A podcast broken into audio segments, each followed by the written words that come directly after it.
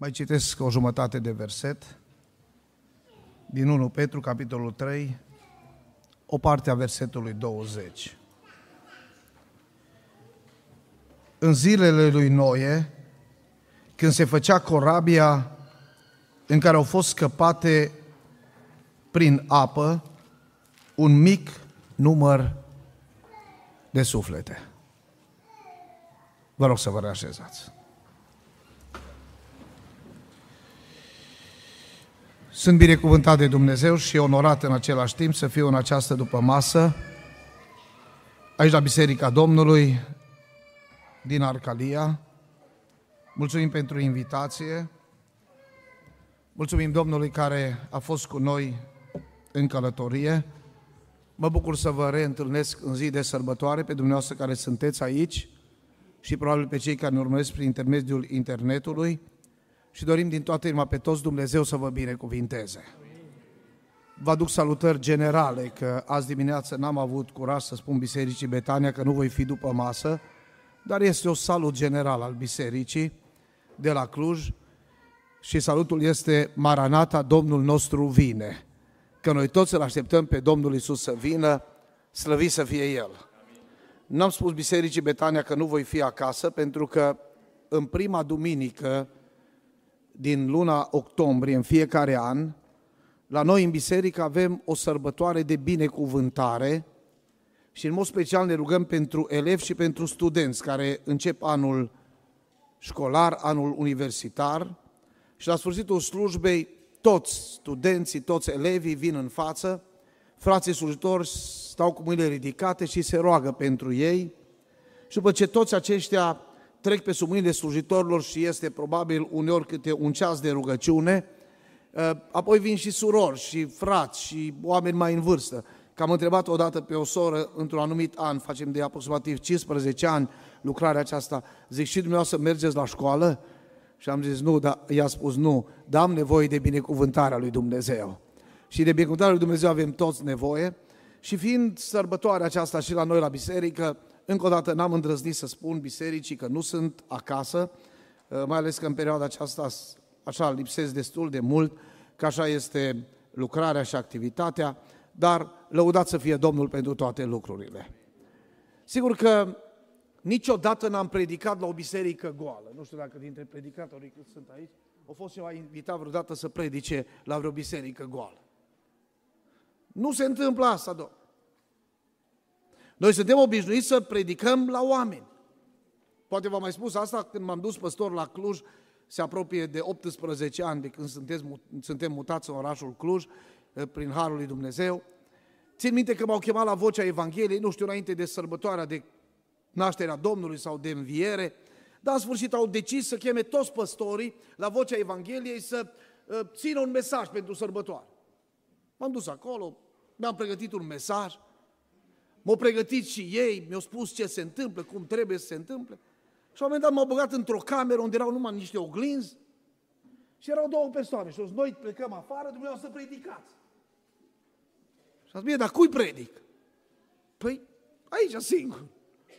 Oameni bune, nu pot să predic să nu văd o față, să nu văd un zâmbet, să nu văd o încruntare. Eu predic la oameni. Frate, asta e regulă. Bă, nu pot, eu renunț. Am la insistența dumnealor, am predicat, dar nu s-a difuzat niciodată predicare. Nu au auzit-o nimeni niciodată, eu am auzit atunci. Noi suntem obișnuiți cu oameni. Dar ascultați-mă, cădem în extrema că oamenii mulți sunt valoroși. Cel mai mare botez la care am participat în viața mea a fost anul trecut, în luna ianuarie, în Africa, unde am botezat 232 de suflete, 232 de oameni. Au fost mulți acolo. A fost un botez foarte mare. Am fost mulți care am, ne-am implicat în lucrarea aceasta.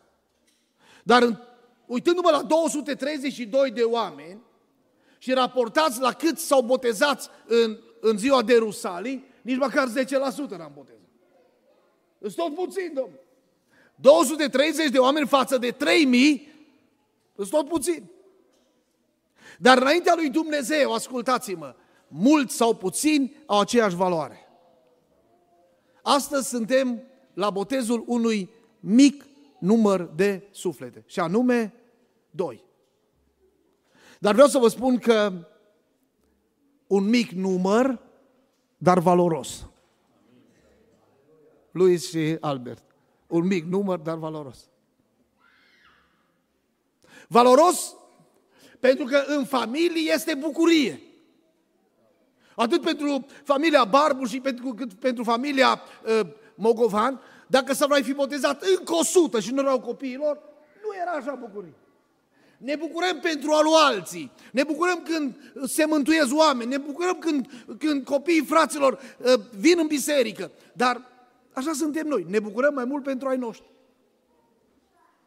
Valoroși pentru că în familie astăzi este bucurie, în biserică este bucurie, dar cea mai mare bucurie este în cer. Credeți că e sărbătoare în cer? Credeți? Slăvit să fie Domnul. Ăsta e Biblie, oameni buni. Ăsta e cuvântul lui Dumnezeu. Și de ce sunt cei doi? Sau de ce, chiar dacă sunt puțini, sunt valoroși? Pentru că, încă o dată, noi fugim după mulțime. Culmea. Uitați-vă la Domnul Isus. Domnul Isus merge, mereu fugea de mulțimi. Asta era. Ei fugeau după el, el fugea de ei. Noi trăim o vreme în care se fuge după mulțime. Dom'le, cei mai buni predicatori, știți care sunt? Vă spun eu. Cei care au cei mai mulți care îi urmăresc. Da. Cei mai buni cântăreți, știți care sunt? Cei care au cei mai mulți care îi urmăresc. Câte like-uri, câte, câți urmăritori, câți oameni care sunt interesați. Și atunci unii, ca să mai fie și ei urmăriți, mai spun câte o prostie, așa una de asta puternică, ca să aibă și ei urmăritori. Nu vă speriați că e de-a nostru.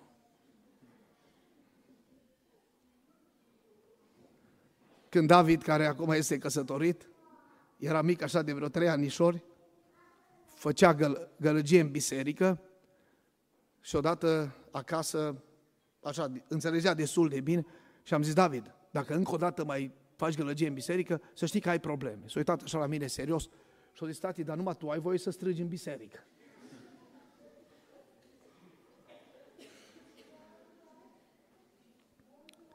Un mic număr și totuși valoros.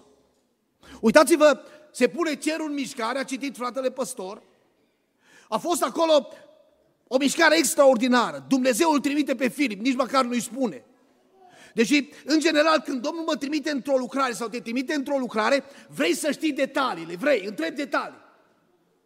Du-te pe drumul care duce la Gaza și care este pustiu. Noi punem întrebări. Noi vrem să știm, domnule, dar ce mă așteaptă? Dar ce trebuie să fac? Dar cât sunt acolo? Dar cine mă așteaptă? Dar și așa mai departe. La ce trebuie să mă duc? Omul lui Dumnezeu nu pune întrebări. Domnul îl trimite și acolo, știți cât avea Domnul de mântuit? Câți? 50% față de cât avem noi în seara asta. Bă, 50%. 50% mai puțin. Și acel unul nu are importanță că ești ministru sau ești, mă rog, altceva. Pentru Dumnezeu noi toți suntem egali din perspectiva aceasta, slăvit să fie Domnul, și un suflet este valoros și este foarte valoros. De aceea, încă o dată spun, mesajul pe care Domnul mi l-a pus pe inimă în această seară, vreau să fie acesta.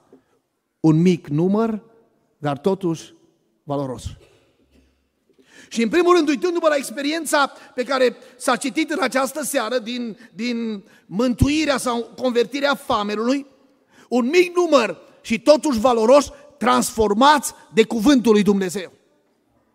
Oameni buni, ascultați-mă, omul acesta a plecat de la Ierusalim, era un prozelit dintre neamuri, care venea probabil în fiecare an să se închine la Ierusalim.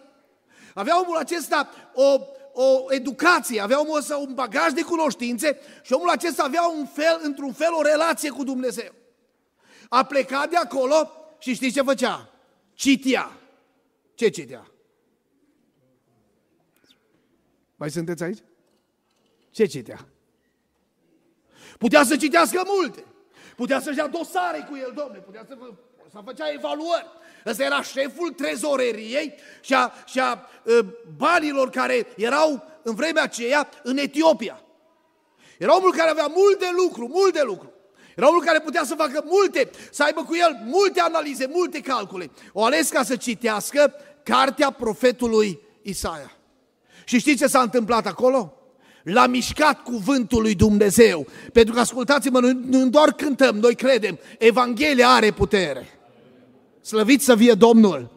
Evanghelia are putere, oameni buni. Și cuvântul acesta este, este cuvântul lui Dumnezeu, este cuvântul care are putere. Pavel spunea Romanilor, capitolul 1, versetul 16 și transmitea mesajul acesta despre puterea Evangheliei, despre puterea cuvântului lui Dumnezeu. Și auzi ce spunea Pavel, mie nu mi-e rușine de Evanghelia lui Isus Hristos, fiindcă ea este puterea lui Dumnezeu pentru mântuirea fiecăruia care crede, lăudat să fie Domnul. Și același apostol, de data aceasta nu 1 Corinteni, în capitolul 1, versetul 70 și 80 spunea, de fapt, Hristos nu m-a trimis nu să botez, ci să propovăduiesc Evanghelia, nu cu înțelepciunea vorbirii, ca nu cumva crucea lui Hristos să fie zădarnică.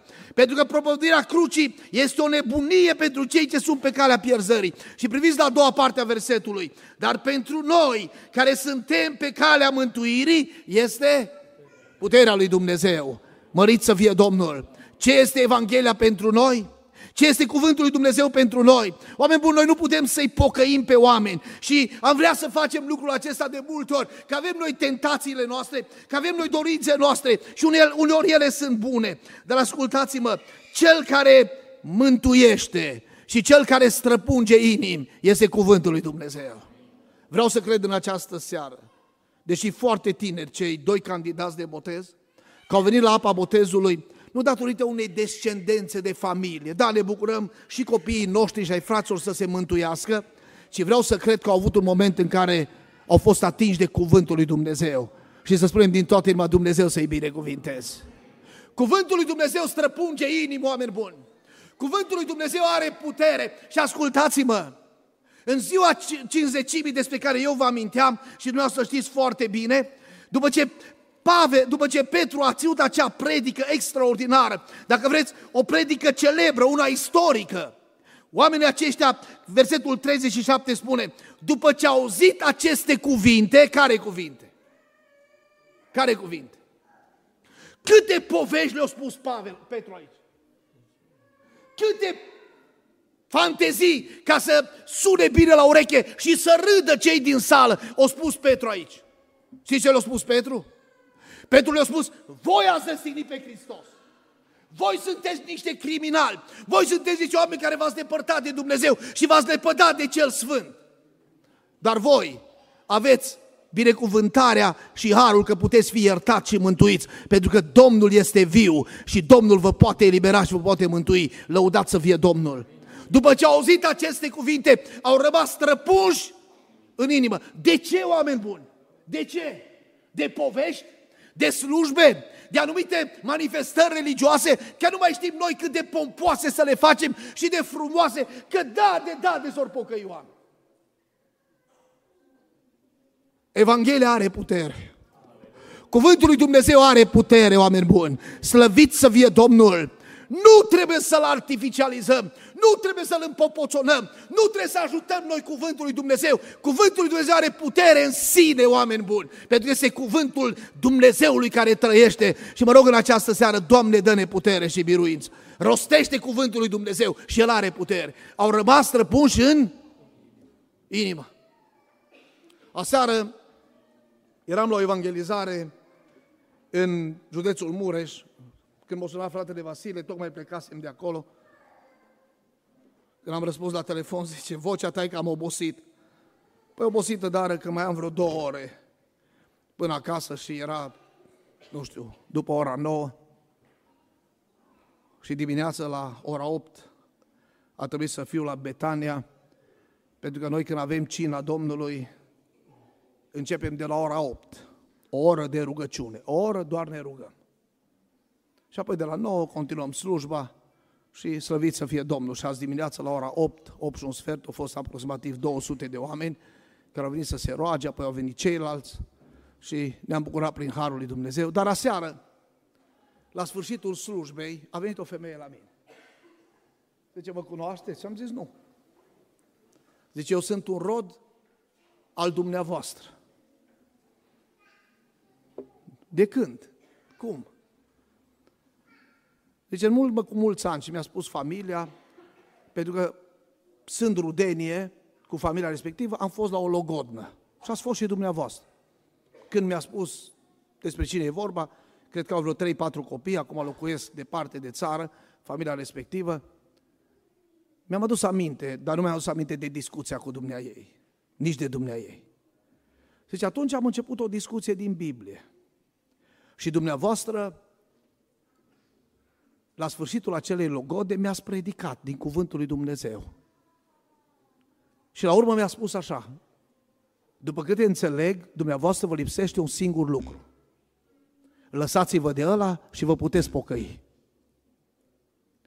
Și ceea ce dumneavoastră mi-a spus, mi-a atins inima, că eu aveam o problemă cu fumatul. Am plecat după vreo două săptămâni în Australia și mi-am luat un geamantan. Un geamantan de țigări. Am găsit tot felul de tertipuri ca să fie legal, un geamantan de țigări. Dar cuvântul acela, discuția aceea m-a urmărit și în final în Australia m-am pocăit, m-am botezat și m-am întors la Domnul. Aș fi vrut de mult să vă întâlnesc, eu nu locuiesc în localitatea asta, sunt în localitate mai îndepărtată, dar am auzit că veniți la evangelizare, undeva lângă Târnăveni, am auzit că veniți la evangelizare și am venit special să vă întâlnesc, să vă spun că vă mulțumesc. Dumneavoastră sunteți un snop al meu. Sunt un snop al dumneavoastră. Și am zis, nu mi-aduc, nu mi-aduc nimic aminte, n-am nicio contribuție, dacă face ceva, face Dumnezeu. Și dacă face ceva, face cuvântul lui Dumnezeu. Nu diluați Evanghelia. Nu diluați cuvântul lui Dumnezeu, nu-l sofisticați, oameni buni. Nu-l complicați, preiubiți predicatori. Nu încercați să păreți, eu știu, nu știu cât de, de interesați, nu. Lăsați Evanghelia să rămână simplă și lăsați Evanghelia să rămână curată. Pentru că Evanghelia în sine are putere. Cuvântul lui Dumnezeu în sine are putere. Vestiți Evanghelia și cel care face să crească este Dumnezeu. Măriți să fie Domnul. Nu-i treaba mea câți oameni se pocăiesc. Nu-i treaba mea să por lista după mine cât se mântuiesc când mă duc la evangelizări sau când predic Evanghelia. Nu-i treaba mea asta. Știți ce îmi spune Biblia? Unul este chemat să samene, altul este chemat să ude. Aceasta este chemarea noastră. Cel care face să crească este Dumnezeu. Mărit să fie Domnul. Dumnezeu care faceți agricultură. Spuneți-mi dumneavoastră care dintre dumneavoastră, de când sunteți, ați făcut să crească un, bob, un, un porumb din bob să se facă porumb. Ia să râgem mâna sus. Care dintre noi am făcut un bob de grâu să se facă grâu, să facă spic? Care dintre noi? Noi ne-am făcut partea noastră, noi am semănat la vreme, noi probabil ne-am rugat ca Dumnezeu să ude la vreme și cel care face să crească este Dumnezeu. Și ne rugăm în această seară, Evanghelia la Arcalia să aibă putere, Evanghelia în Biserica lui Hristos să aibă putere, Evanghelia să lucreze cu putere și Dumnezeu să străpungă inimi și Domnul să mai mântuiască oameni. Și spunem, lăudat să fie Dumnezeul nostru. Pentru că cel care veghează asupra cuvântului său să-l împlinească nu sunt eu, este Domnul. Cel care zidește biserica lui nu sunt eu, este Domnul. Cel care duce oameni la pocăință nu sunt eu, este Domnul. Nu-i capacitatea noastră, nu-i înțelepciunea noastră, este puterea lui Dumnezeu. Și mă rog încă o dată, Doamne, lucrează. A citit pe profetul Isaia.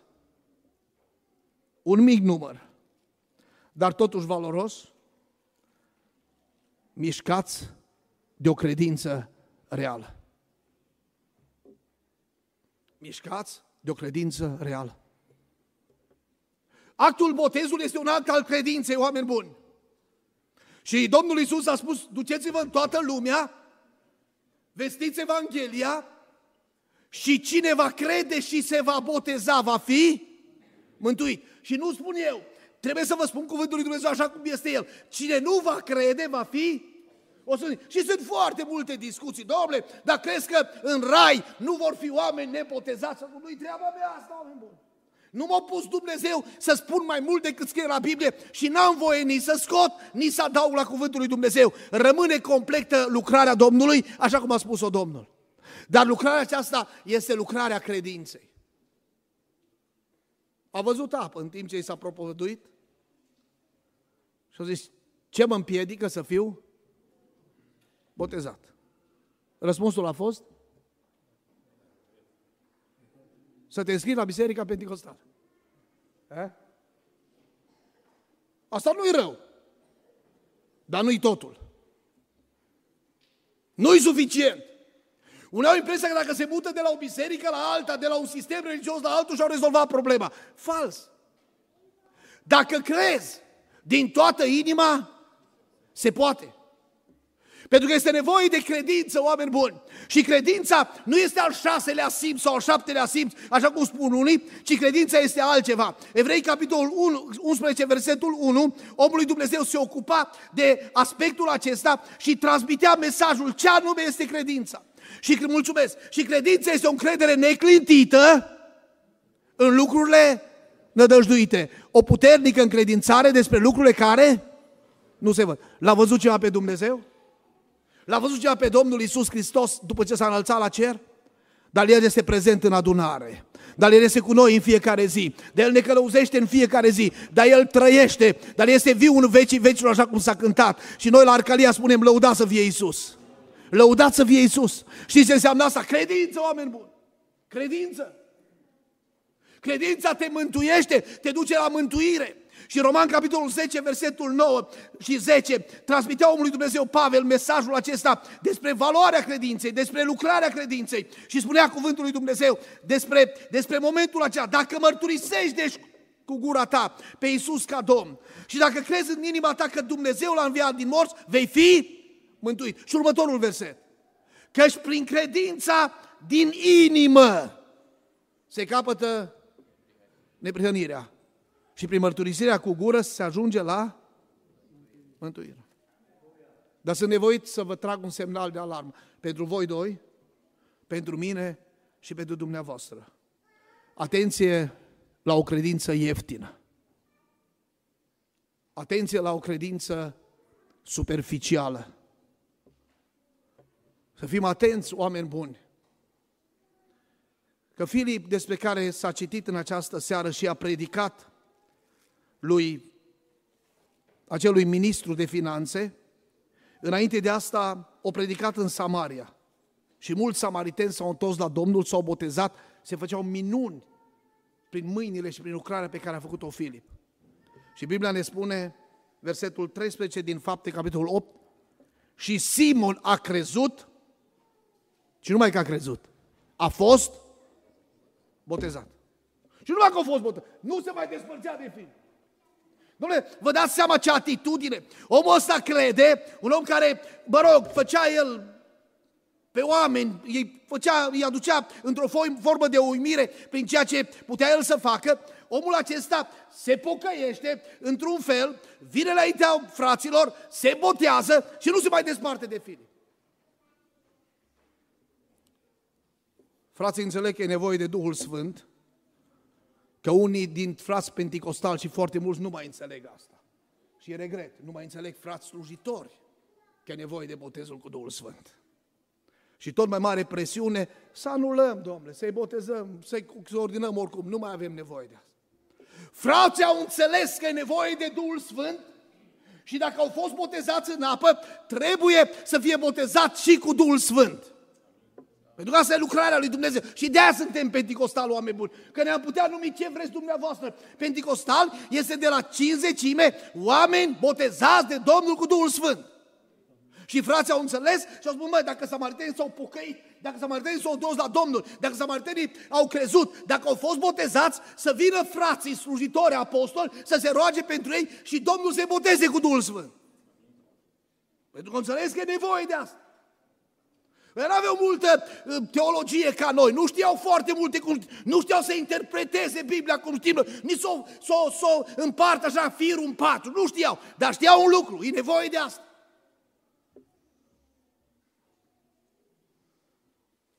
Și s-a întâmplat. Și când Simon a văzut că prin punerea mâinilor apostolilor vine Duhul Sfânt, o zis, bă, dacă tot am venit la pocăiți, ce-ar fi să fiu și eu mai sus decât îs? Să fiu mai recunoscut decât îs. Să am și o funcție aici, bă, că până la urmă dacă sunt funcții, de ce nu? Și pentru funcții, și atunci și acum se fac tot felul de batraplazicuri și să sforărește într-una. Nu la dumneavoastră. Și-a mers acasă că avea bani mulți și-a venit și odată apostolilor bani. Acum eu luam bani și mai construiam vreo patru biserici, că doar era nevoie de construcție, nu? Făceam lui da niște proiecte, bă, dacă tot ai adus bani. Dar Petru i-a zis unui convertit, unui botezat, nou botezat, proaspăt botezat și unui membru din biserică. Banii tăi să piară împreună cu tine, pentru că ai crezut că darul lui Dumnezeu s-ar putea căpăta cu bani. Tu n-ai parte, atenție, botezat. Și botezat de Filip. Tu n-ai parte, nici sorți în toată treaba Păi mă, dar mă duc și ți-aduc certificatul de acasă. Cum nu? Dar e semnat de Filip.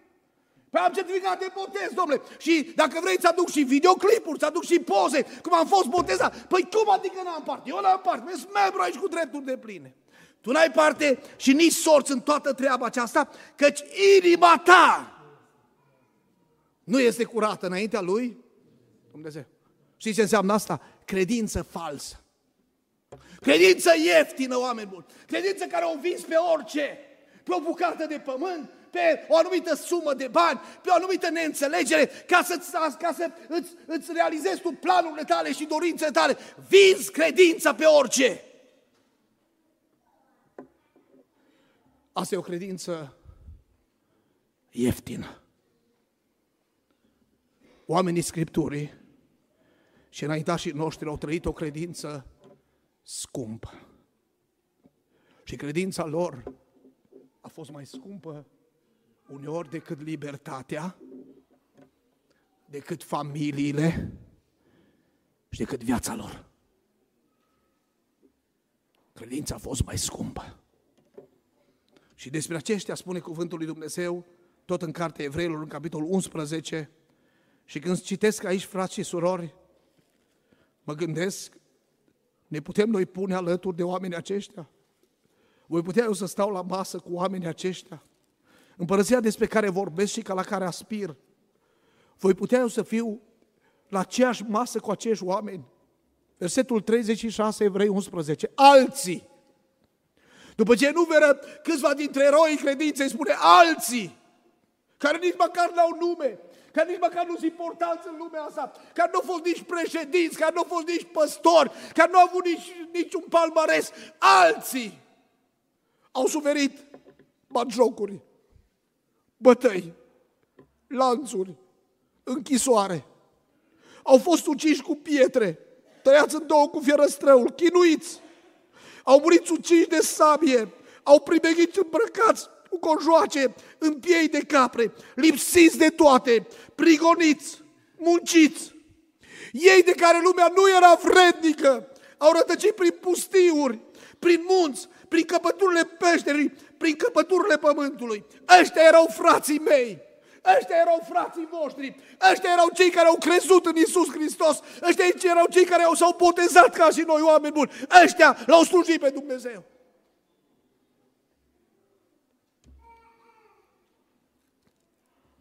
Cum e credința mea? Cum e credința dumneavoastră? Cum e credința voastră? Este una ieftină? Este una valoroasă? Imaginați-vă un cuptor aprins, încălzit de șapte ori. Și trei tineri care spun, nu-i nevoie să mai cânte nici instrumentele, nici muzica. Vrem să spunem, Dumnezeul nostru poate să ne scape. Dacă nu ne scapă, noi avem o credință. E mai presus decât viața noastră. Noi nu ne închinăm. Să văd eu care e Dumnezeul care mă scoate din mâna mea. Dumnezeul lor este Dumnezeul nostru. Dumnezeul lor este Dumnezeul nostru. Slăvit să fie numele Lui. Și Dumnezeul lor i-a scăpat și i-a scos din mâna lui Nebucadnețar, pentru că Dumnezeul nostru este viu. Dar ei au avut o credință valoroasă, una mai scumpă decât viața lor. Ce vremuri vom trăi noi? Vremea aceasta de libertate nu va ține veșnic, să țină cât mai mult. Se va sfârși probabil mai repede decât ne așteptăm sau ne gândim. Dar oameni buni, să avem o credință valoroasă. Să nu vindem credința pe lucruri ieftine. Să nu le vindem credința pe gunoaie. Să nu vindem credința pe lucruri care trec. Pentru că spunea Iuda, vroiam să vă scriu despre mântuirea de obște, dar m-a silit Duhul Sfânt să vă scriu despre altceva, să vă luptați pentru credința dată Sfinților odată pentru totdeauna. Și noi cântam la Arcalia și nu numai, Doamne, dă vechea credință. Dumnezeu să ne binecuvinteze. Fras Pentecostal, oameni al lui Dumnezeu, să ne întoarcem la vechea credință, la o credință care are valoare, la o credință care dă totul dacă trebuie, la o credință care, pe care este mai valoroasă decât orice, dar să rămână credința și relația cu Dumnezeu și să spunem, Doamne ajută-ne. Un mic număr și totuși valoros. În al treilea rând, dacă în centrul lucrării nu este un sistem religios penticostal sau de altă nunanță, ci este Isus Hristos. Despre cine vorbește procul astfel? Despre sine sau despre vreun altul? Și a început de la scriptura aceasta și ce a făcut? I-a propovăduit? Istoria penticostalismului, e bună.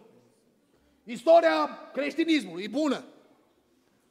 Nu știu ce, toate sunt bune la locul lor. Dar în centrul lucrării, oameni buni, este unul singur. Isus Hristos. Mărit să fie Domnul! În centrul lucrării este Isus Hristos.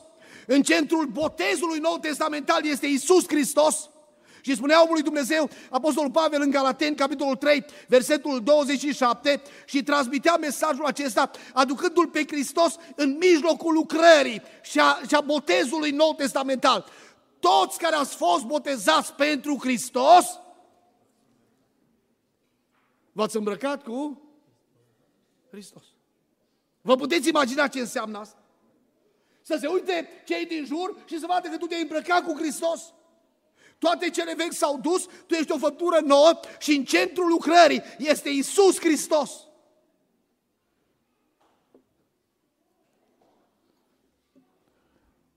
Întotdeauna numele lui Isus a deranjat. Pentru Isus n-a fost loc. El a fost contestat și societatea de atunci și în timpul istoriei l-au contestat și au încercat să-L scoată pe Hristos din ecuație. Am înțeles că se lucrează de către bisericile istorice la o Biblie în care se dorește să nu mai fie trecut numele Isus.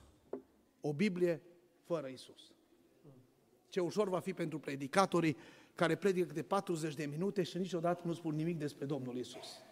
Chiar știu pe unul dintre ei emerit în zona țării noastre, care a scris, a închis Biblia și a zis, Duhul Sfânt mi-a spus în seara asta, era la o evangelizare, să nu deschid Biblia, să predic în afara Bibliei. Duhul Sfânt. Ce ușor va fi pentru cântăreții care cântă pentru El și pentru ea. Pentru Hristos niciodată. Ce ușor va fi pentru cei care găsesc tot felul de formule, dar nu mai știi pe cine laudă. Probabil pe ei înșiși și, mă rog, și tot mai puțin pe Hristos. Pentru că dacă a deranjat ceva în istorie, adevărat, a deranjat Hristos. Și când primii creștini au fost trași la răspundere, au primit o singură poruncă. Mă mere și predicați când vreți. Faceți ce vreți, adunați oameni. Dar o singură problemă, o singură subliniere. Să nu mai propovăduiți în numele Lui Isus. Că ăsta deranjează. Hristos deranjează. De Hristos nu mai avem nevoie. Avem nevoie de clădiri, avem nevoie de sisteme, avem nevoie de tot felul de catedrale, avem nevoie de ce vreți voi. Dar nu avem nevoie de Hristos.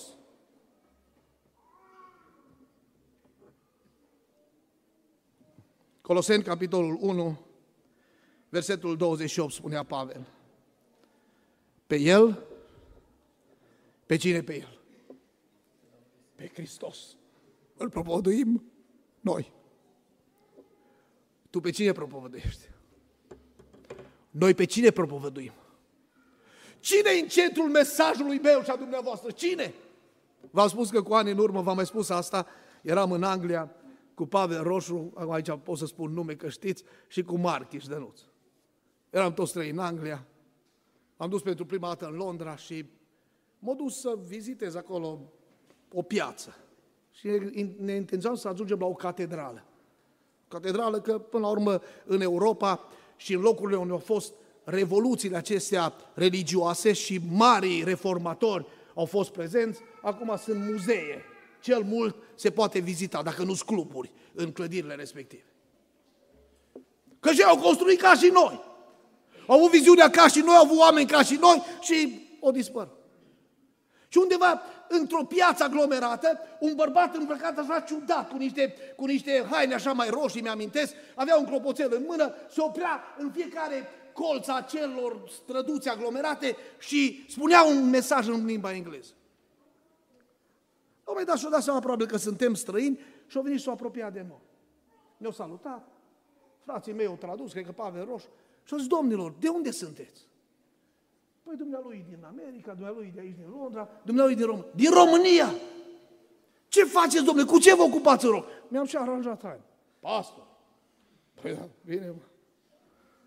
Pastor. M-a dat avut legitimația să-i arăt. Și au zis, domnule pastor, care e mesajul dumneavoastră pentru astăzi? N-am niciun mesaj, am mesaje la biserică. Ce mesaj? N-am nici Biblia la mine, era pe ori pe acasă, printr-o geantă. Care e mesajul dumneavoastră? Păi n-am niciun mesaj. Și au zis, domnule, eu reprezint o echipă de rugby, ăștia îmi traduceau. Eu alerg dintr-un colț a altul a străzilor și sunt din clopoțel să fac pe oameni atenți și le spun ceva despre echipa de rugby pe care o reprezint. Dumneata reprezinți pe Dumnezeu, reprezinți cerul, reprezinți viața veșnică, reprezinți Biblia, reprezinți pe Hristos și n-ai niciun mesaj. Așa mi-a fost de rușin. Am încercat eu să o aranjez, dar deja îi se vedea unghiile, nu mai funcționa. Știți, cu asta începem, să ne motivăm. Ce fel de mesaj transmitem? Care este mesajul nostru? La locul de muncă, în societate, care este mesajul? Ce transmitem? Ce transmite cântarea? Ce transmite poezia? Ce transmite rugăciunea? Ce transmite predica? Ce transmite? Pe el îl propovăduim noi, spunea apostolul. Și sfătuim pe orice om și învățăm pe orice om în toată înțelepciunea, ca să înfățișăm pe orice om desăvârșit în Hristos. Iată la ce lucrez eu.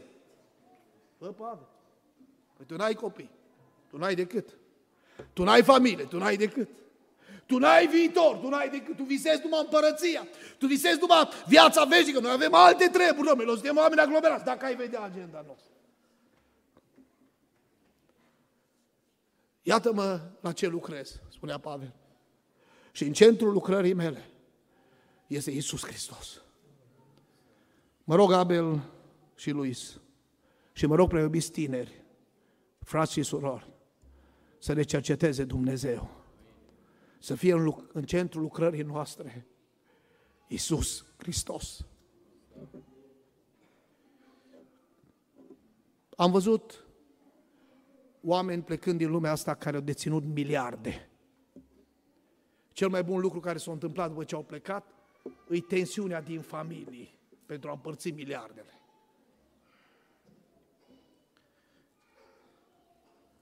Toate acestea într-o zi pe care le avem și e bine că le avem, numai să avem câte le putem și duce și nu ne îngenunchează, le vom lăsa la marginea gropii. Și vom întâlni într-o zi cu răsplata potrivit cu lucrarea care am făcut-o înaintea lui Dumnezeu și de modul cum am știut să reprezentăm pe Domnul Isus Hristos. Fie ca întotdeauna în viața noastră, în centrul vieții noastre să rămână Isus Hristos să fie cel mai valoros Iisus Hristos. Și să spunem, Doamne ajută-ne. V-am mai spus, cu siguranță și vă vă repet, când am fost la Roma, am fost o singură dată, am fost lăsat în Coloseum acela pentru că cine m-a dus se grăbea. Am vizitat, m-am coborât acolo pe scările până jos. Acolo erau niște gropi, niște grilaje, nu mai știu, de lemn sau de fier foarte uzat, foarte vechi. Și în timp ce oamenii făceau poze, m-am tras undeva deoparte și mă gândeam, din gropile acestea, din grotele acestea, într-o zi, au ieșit frații mei, frații mei, surorile mele, unii dintre ei cu copii în brațe. Și când au ieșit în fața animalelor sălbatice înfometate, cântau. Și istoria spune, și Iosif Flaviu scrie cel mai mult, că Nero și ceilalți care au fost prigonitori și au adus acele valuri de persecuție, erau nebuniți. Barbari erau nebuniți. Ce se întâmplă? Cei cu creștinii ăștia, ce văd? Ce trăiesc? Când ei se duc cântând în fața leilor ca să fie sfârșit, încă cu copii în brațe. Știți care este răspunsul? Ăștia trăiau pentru un singur obiectiv. Pentru Hristos. Și ăștia aveau o singură perspectivă, întâlnirea cu Hristos. Doamne ajută-ne! Și în ultimul rând, un mic număr, dar totuși valoroși,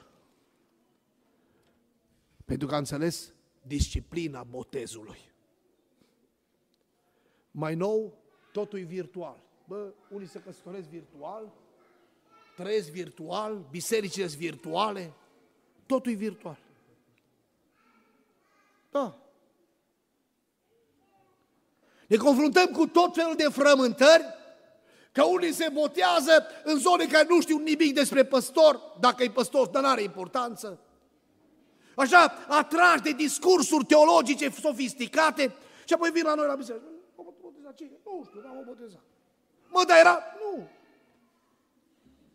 S-a coborât atunci, s-a citit în această seară și ascultați-mă, și Filip v-a botezat pe fame.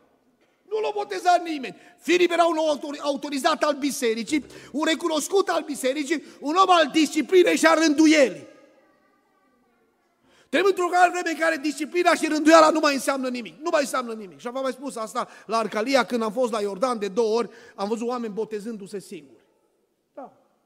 Făcut niște figuri acolo și s-o băgat singur. Nu, ce domne m-am botezat. Atât mi-am dorit să viu la, să mă mai botez încă o dată. Disciplina botezului înseamnă să fie cel puțin un botezător și cel puțin un candidat. Mă auziți? Cel puțin un botezător, cel puțin un candidat. Nu întoarceți disciplina, nu încercați să forțați, să mergeți spre o altă direcție, că e virtual, că e nu, nu, oameni buni, asta e Biblie. Îmi pare rău, și Ioan Botezătorul, care era specializat în, al, în ale botezului, și el, când a venit Domnul Iisus, de el a vrut să le inverseze. Și a zis, eu trebuie să fiu botezat de tine, tu vii la mine? Și Domnul i-a spus, lasă-mă să împlinim cât? Tot ce trebuie împlinit. Botezul nu-i găselnița penticostală, nu e adus din America. Botezul este porunca Domnului Isus Hristos și botez înseamnă baptizo. Asta înseamnă scufundare. Nu-i stropim la grămadă. Nu avem alte formule pentru că nu le acceptăm. Doamne ferește să ajungi să fii în situații în care am mai avut. N-am putut să-i băgăm în apă. Am găsit formule. Cu tumoară canceroasă, operați pe creier, câteva zile înainte de a pleca din lumea asta, sunt tot felul de forțări care nu ni le dorim. Dar baptizo înseamnă scufundare.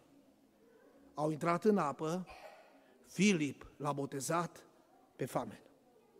Asta este disciplină. Mă rog Dumnezeu să te binecuvinteze. Dacă ești aici și încă n-ai înțeles disciplina botezului, să te cerceteze Duhul Sfânt. Sau dacă cumva ai amânat-o, îmi place de etiopianul acesta. Ăsta și-a asumat totul. Putea să spună, domnule, mă duc până acasă, mai vorbesc și cu împărăteasa, mai văd să n-am probleme cu... Că putea să aibă probleme. Și poate au avut, nu știu. Și-a asumat tot. Și dacă acum ai momentul, acum mă botez. Mâine, nu se știe. Pentru că mântuire pentru mâine nu există, oameni buni. Asta este o șoaptă a diavolului. Mântuire este doar pentru astăzi. Știți ce spun oamenii? Niciodată nu-i târziu. Vă spun ce spune Biblia, Evrei, capitolul 4, versetul 1. Câtă vreme rămâne în picioare făgăduința intrărilor digna lui, niciunul din voi să nu se pomenească și citiți tare că aveți voie. Venit prea târziu. Mâine este prea târziu. Săptămâna viitoare este prea târziu. La următorul botez este prea târziu. Dar în seara aceasta este seara mântuirii. Este seara biruinței. Doi tineri, foarte tineri, au ales să facă evangelizare la Arcalia. Domnul să-i binecuvinteze. Este un moment în care te-a dus Duhul Sfânt aici, oricine ești, să-L vorbească Dumnezeu și mie și dumneavoastră, să ne reabilităm relația cu Dumnezeu să ne reabilităm această relație cu prezența lui Hristos în viața noastră, să ne reactivăm o credință nu ieftină, una care are valoare, să ne întoarcem la cuvântul lui Dumnezeu și să dăm valoare cuvântului lui Dumnezeu și să, și să împlinim disciplina și rânduielile cuvântului Sfânt. Doamne ajută-ne! Iar pentru voi, mă rog din toată inima, Dumnezeu să vă întărească. Dumnezeu să vă binecuvinteze. Dacă tinerețea voastră ați hotărât să o dați Domnului, Dumnezeu vă va binecuvânta. Rămâneți credincioși. Lumea aceasta răgnește după tineri. Lumea aceasta și diavolul cu toate provocările lui, începând de la droguri și pornografie, îngenunchează mii, zeci de mii, sute de mii și milioane de oameni. Și în special de tineri. Într-un astfel de context, sunt tineri care spun, m-am hotărât să-L urmez pe Isus. Dumnezeu să vă binecuvinteze. Decizia voastră să fie pecetluită de Domnul și să rămâneți statornici. Să vă maturizeze Domnul, să fie să facă Domnul din voi niște slujitori dedicați, niște oameni care să slujiți Evangheliei și lui Isus Hristos.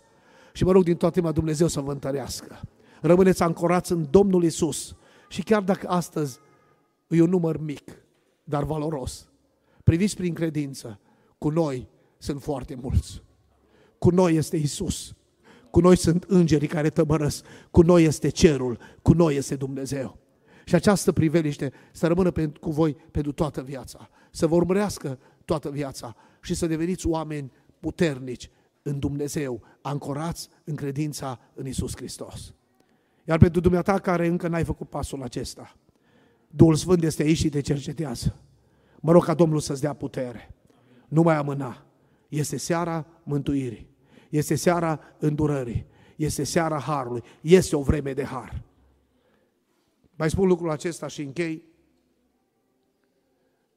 Predic Evanghelia de mulți ani. Dumneavoastră știți, când aveam încă 19 ani, aproximativ, frații mă mai puneau la timpul de rugăciune, apoi la timpul de evangelizare, acum am 55 împliniți.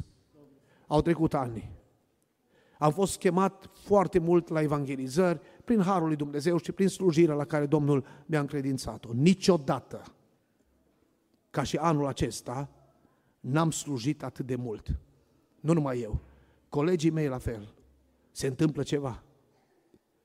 Niciodată nu au fost atât de multe evangelizări, niciodată nu au fost atât, atât de multe întâlniri la corturi sau în alte zone, Niciodată n-a fost atât de răspândită Evanghelia și atât de implicată biserica. Niciodată. Și lucrul acesta îmi spune, se întâmplă ceva. Și știți ce se întâmplă? Vine Isus. Vine Fiul lui Dumnezeu. Evanghelia a ajuns până la capătul pământului. Aproape în toate limbile este tradusă Evanghelia și Domnul a spus când va ajunge în lumea aceasta la toți oamenii să o cunoască, vine împărăția Domnului, nu-i departe. Dumnezeu să binecuvinteze Arcalia. Dumnezeu să mântuiască oamenii în Arcalia, tinerii din Arcalia și fie ca cei doi, Albert și Lois, să fie un exemplu, să fie în lucrarea pe care ei o vor face, să fie oameni care să ducă în continuare cu ceilalți lucrarea lui Dumnezeu. Și Domnul să scoată oameni plini de Duhul Sfânt, să scoată predicatori, să scoată văzători, să scoată proroși din locul acesta, pentru că are perspectivă lucrarea lui Dumnezeu. Cel care o zidește este Domnul. Dumnezeu să vă binecuvinteze. Drum bun spre împărăția lui Dumnezeu. Nu uitați, un mic număr, și anume doi, dar totuși valoroși. Amin.